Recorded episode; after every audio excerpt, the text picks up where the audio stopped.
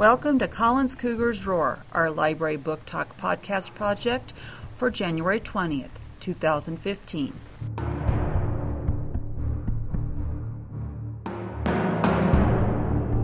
Today, Hope from 5A is going to tell us about one of her new favorite books.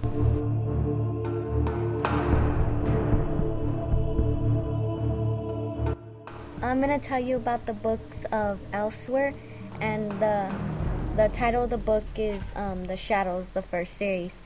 The author of this book is Jacqueline West, and it is in the fifth grade reading level.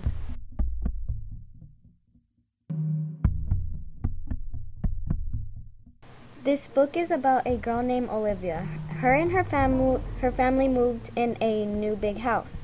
She thinks the house is kind of creepy. She sees magical things and, and finds cool things about it. My favorite thing about this book is how it's mysterious and you never know what will happen next. Sometimes you feel a part of the story, the exciting things that happen in this book. You, should read this book because it is cool, adventurous, and amusing. It is very mysterious and, you, and you'll never expect what will happen next. So I hope you get the courage to read this book.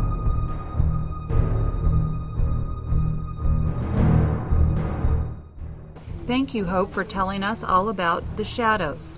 Boys and girls, if you'd like to read this book, the first in the Books of Elsewhere series, come on by the library and check it out.